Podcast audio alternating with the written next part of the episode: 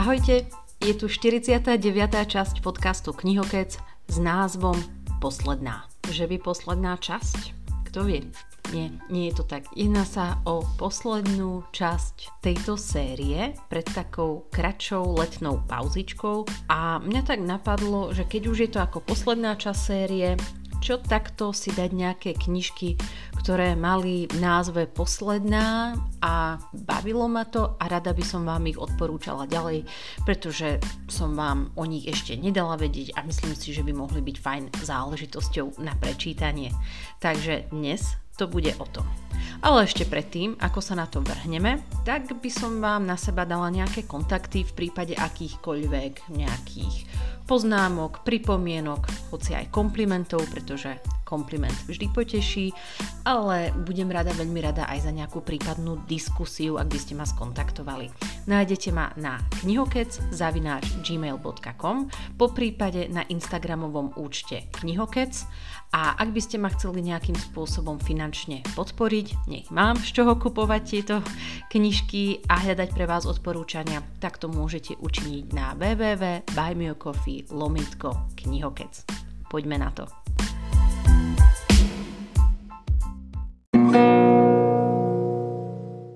Tých kníh, ktoré majú v názve slovo posledný, posledná, posledné, je neuveriteľné množstvo. Z takých tých najznámejších určite spomeniem posledného Mohikána napríklad. Ja som ho ešte nečítala, takže dnes vám ho odporúčať nebudem, ale ešte mi napadá napríklad aj taká novšia knižka od Premedie, od vydavateľstva Premedia, Posledné varovanie. Po prípade z takých tých slovenských spisovateľov mi napríklad napadol Pavel Vilikovský a jeho prvá a posledná láska, ktorá ako mne osobne, ja si myslím, že ja som ju nepochopila. Hovorí sa, že Vilikovský a Rudolf Svoboda sú dvaja takí naši slovenskí autory, e, ku ktorým si človek vytvorí vzťah až časom, nejako, nejakým, nechcem povedať dospievaním, ale proste čím ste zrelší, starší, ako nejaké víno, tak vraj tým viac sa dostávate práve do diel Svobodu aj Vilikovského. No a z toho ma napadol teda ten Vilikovský, že tá jeho knižka, kde spomína teda slovo posledné, prvá a posledná láska, um, ja som tam úplne lásku nenašla, tá knižka pozostáva z dvoch noviel. Nebudem vám ju úplne zatiaľ odporúčať, možno sama si dám v budúcnosti nejaký rereading, ale poďme na nejaké práve také knihy, ktoré by som vám rada odporúčala. Kniha Poslední neandertálská žena od kanadskej autorky Claire Cameron, ktorá bola vydaná iba zatiaľ v českom preklade v roku 2018 pod vydavateľstvom Jota, s tým, že originál bol vydaný o rok skôr v roku 2017 pod názvom The Last Neanderthal a o český preklad sa zaslúžila Viera Kovažová. E, kniha je to relatívne taká priemerná, čo sa týka stranáže, má nejakých 288 strán a už aj ten názov napovedá posledná neandertalská žena. Proste koľko je takých kníh, ktoré sú napísané z pohľadu nejakého človeka, ktorý žil niekedy v praveku. Ja takých kníh skôr ako poznám nejaké také skôr a, náučné alebo odborné, kde napríklad um, Harari rozoberá príbeh ľudstva v jeho knižke Sapiens a nejak ako rozoberá, akým spôsobom mohli tí praveky ľudia žiť. Ale kniha, kde by sa jednalo o beletriu, alebo teda o fikciu, kde hraje hlavný prím alebo hlavnú postavu nejaký neandertalský človek je hrozne málo. Ak máte na to nejaké tipy, budem veľmi rada, ak sa s nimi o to so mnou podelíte, pretože táto kniha pre mňa bola takým úplne čerstvým závanom. Celá táto knižka Poslední neandertalská žena sa odohráva v takých dvoch líniách. Prvá línia je o archeologičke, ktorá sa volá Rosamund a ona prichádza na nejaké vykopávky s tým, že je teda tehotná. Asi nepoviem, e, ja som tak teraz rozmýšľala, či to mám spomenúť alebo nie, e, to tehotenstvo, ale nakoniec sa to spomína aj v anotácii, takže to asi snáď nebude takým spoilerom pre vás. A postupne odkrýva tie vykopávky, rozmýšľa nad tými vykopávkami, kto mohla byť tá osoba, akým spôsobom mohla fungovať, ale zároveň tak celé, celé to ako vykopávanie tých pozostatkov reflektuje aj na svoj vlastný život. Čo chce ona od súčasnosti, akým spôsobom prebehne z zvyšok toho jej tehotenstva, čo potom ďalej s jej životom, keď už bude mať dieťa, akým spôsobom bude vedieť spojiť um, starostlivosť o dieťa spolu s jej zamestnaním archeologičky, ktoré sú teda dve také línie, čo sa ako dosť ťažko prelínajú v prípade, ak sa chcete o to dieťa starať a zároveň chcete cestovať po svete a riešiť vykopávky a byť niekoľko mesiacov preč. Toto je taká tá súčasná línia táto línia ma osobne až tak nebavila. Mňa hrozne bavila tá niekoľko tisícročná línia práve eh, z obdobia zhruba pred nejakými 40 tisícmi rokmi, pretože tam máme jednu postavu, volá sa dívka v češtine, alebo teda dievča, ktorá žije so svojou nejakou primárnou rodinou. Je tam nejaká stará matka, nejaký jej eh, nejaký ako muž, eh, brat pravdepodobne a je tam ešte jedno ako malé dieťa, ktoré má nejakú telesnú indispozíciu a spolu takto v tejto štvorke sa pretlkajú životom. V podstate po Európe v tých časoch, čo asi ako ani neviem povedať, ako v ktorej krajine alebo v ktorej časti, keďže pred 40 tisícmi rokmi tie dané krajiny, ktoré existujú dnes, ešte neexistovali. No a postupne vidíme jej život. Akým spôsobom žila, čím sa živila, ako rozmýšľala. Claire Cameron, autorka, nám dáva nahliadnúť alebo možnosť nahliadnúť pravdepodobne, akým spôsobom mohlo to dievča alebo tá dívka eh, myslieť. Blíži sa zima, akým spôsobom ako zbierali um, nejakú obživu, aby prežili krutú zimu, keďže pred tými 40 tisícmi rokmi aj tie zimy boli pravdepodobne tuchšie, keďže sme alebo keďže tá dívka bola uprostred uh, nejakej doby ľadovej. Uh, je to veľmi zaujímavé, akým spôsobom uh, sa vyvíjal ten neandertalský ľud, čo sa s nimi mohlo stať, pretože uh, doteraz to nie je úplne jasné, prečo v podstate ako neandertálci vyhynuli a prečo prevzal prím práve homo sapiens sapiens. Všetko sa v knihe dozviete. Je to teda román, je to fikcia, ale myslím si, že Claire Cameron sa skvelo podarilo predstaviť si, aký mohol byť naozaj život pred tými 40 tisícmi rokmi. Mňa kniha veľmi bavila. Myslím si, že možno tým, že sú tam dve ženské hrdinky, asi po tej knihe skôr eh, siahnu opäť nejaké ženské čitateľky, ale asi by som ju nezatracovala v prípade, ak ste aj mužským poslucháčom tohto podcastu, eh, pretože fakt tá línia z toho práveku bola veľmi zaujímavá a nezáleží na tom, či to číta muž alebo žena. Podotýkam celkovo ako kniha, napríklad na databáze kníh má dosť nízke hodnotenie, aspoň podľa tak mojich očakávaní z 82 hodnotení nejakých užívateľov to priemerne ohodnotili tú knižku na nejakých 75%, čo je podľa mňa trošku málo. Ja by som ju ohodnotila aspoň na tých 80%. Ja osobne milujem také tie survival knižky, knižky o prežití. Baví ma čítať práve putovanie, o živote v prírode, o nástrahách, ktoré na hlavné postavy číhajú a hlavne taká tá kreativita, ako sa im podarí zdolať v tej prírode nezdolné rôzne prekážky a snažia sa ísť po svojej ceste ďalej. Máme tu druhú knižku k počudovaniu, takisto vydanú iba po česky bez nejakého slovenského prekladu s názvom Poslední aristokratka od českého autora Evžena Bočka. Evžen Boček vydal sériu Aristokratku už v nejakom roku 2012 a odvtedy produkuje viac menej ďalšie a ďalšie diela z tejto série. Konkrétne bola poslední Aristokratka ako prvá časť sérii, Aristokratka ve Varu, Aristokratka na koni, Aristokratka a vlna zločinnosti, Aristokratka u kráľovského dvora, takže je tam 5 kníh v tejto sérii, posledná vydaná v roku 2020. Ja sa vrátim ale k tej úplne prvej knižke, ktorú som čítala, ktorú odporúčam a to je teda tá knižka Poslední aristokratka.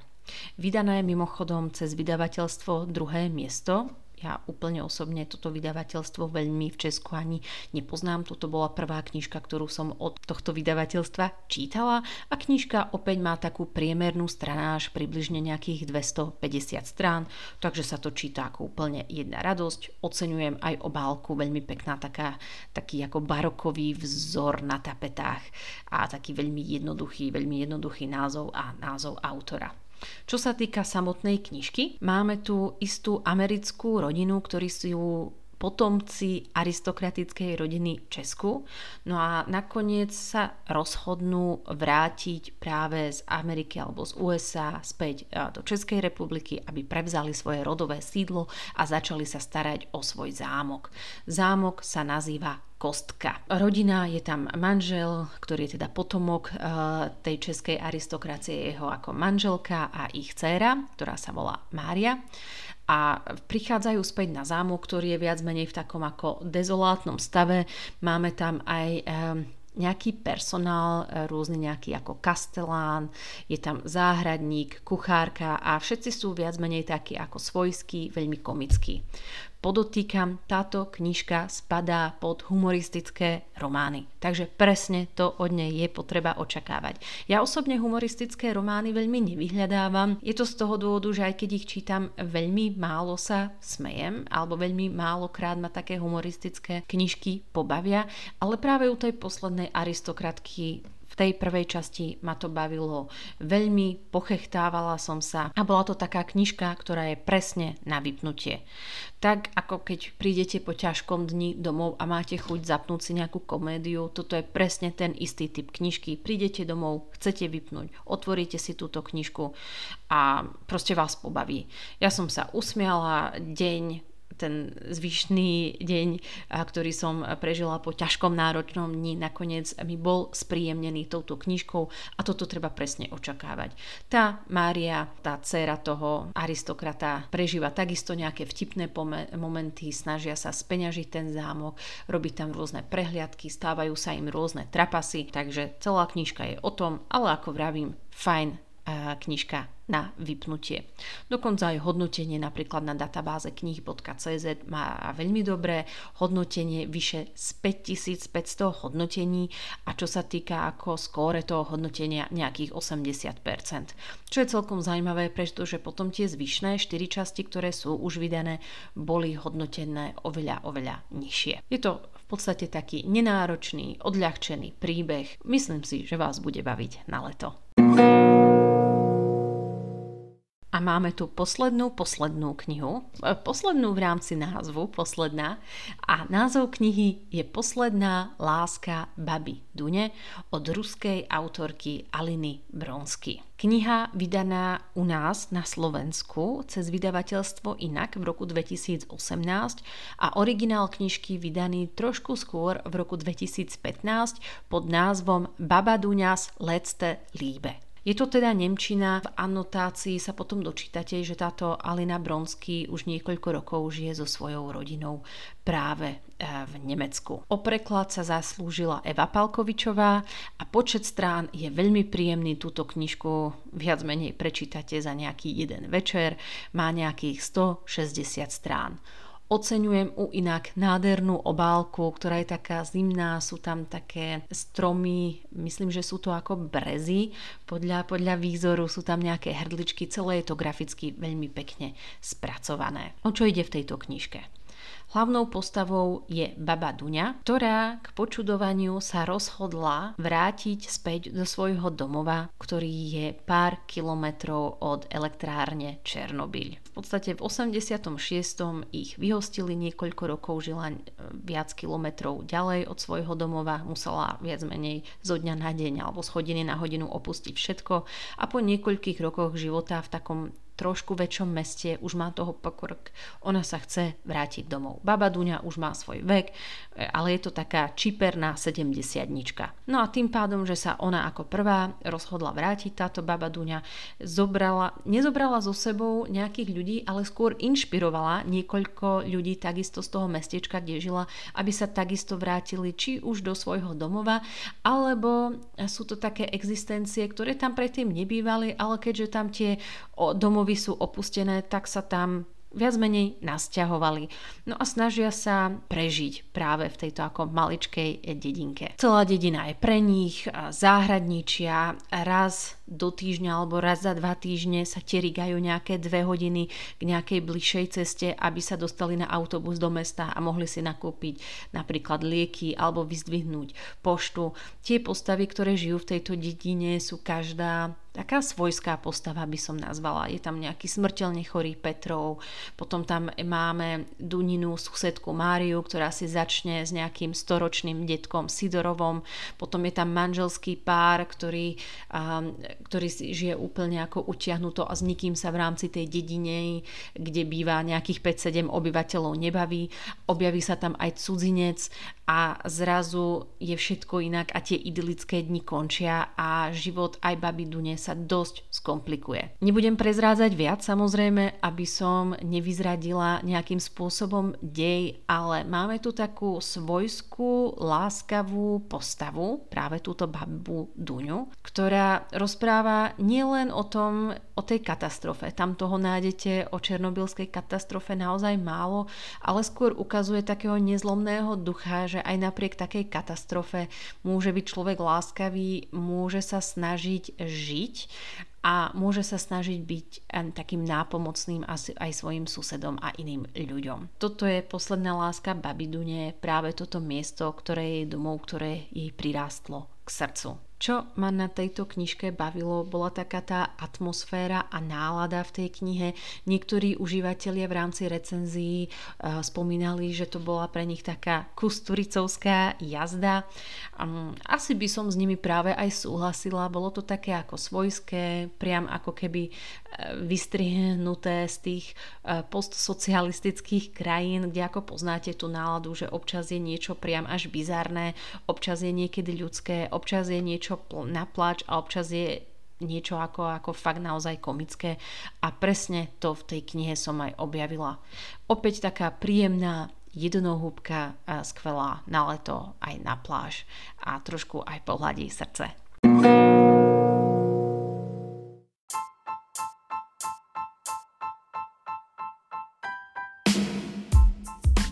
To je na dnes všetko. Toto boli moje tri knižky, ktoré som jednak čítala a jednak by som vám ich ďalej rada odporúčala s názvom Posledná. Snáď vás niektorá z tých kníh zaujala. My si teraz teda dáme kratšiu pauzu, ale v lete sa ešte môžete tešiť na bonusovú časť, nad ktorou už teraz rozmýšľam a pripravujem vám ju.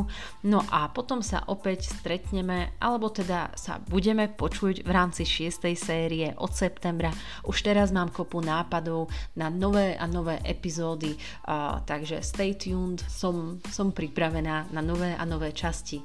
Prajem vám krásne leto, krásnu dovolenku, krásne a aj keď nejdete na dovolenku, tak aj krásne nejaké pracovné tempo, aby to bolo pohodové a cítili ste sa fajn. Čítaniu zdar a vidíme sa po lete. Alebo teda počujeme sa po lete. Majte sa krásne.